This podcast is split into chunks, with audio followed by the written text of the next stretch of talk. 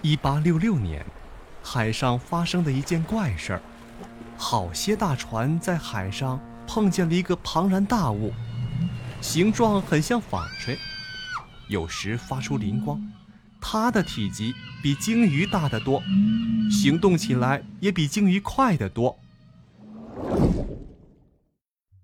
咖啡馆里歌唱它，报刊上嘲笑它，舞台上扮演它。谣言正好有了机会，从这怪物身上捏造出各种各样的奇闻。因为这是有公共利益的问题，当然不容有所怀疑。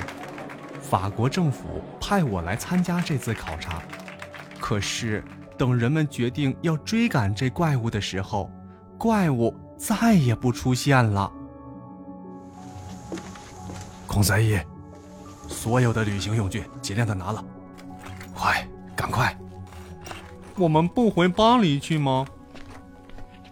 要回去，不过要绕一个弯。先生怎么做，我就怎么做。这次旅行，也许是最后一次。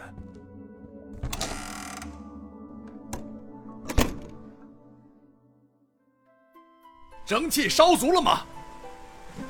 烧足了，船长。开船。独角鲸的牙齿把船底钻通了的传说并不少。脊椎动物在海底深处所受到的压力，你算一算所必须的抵抗力吧。它们的身体要用八英寸厚的钢板造成。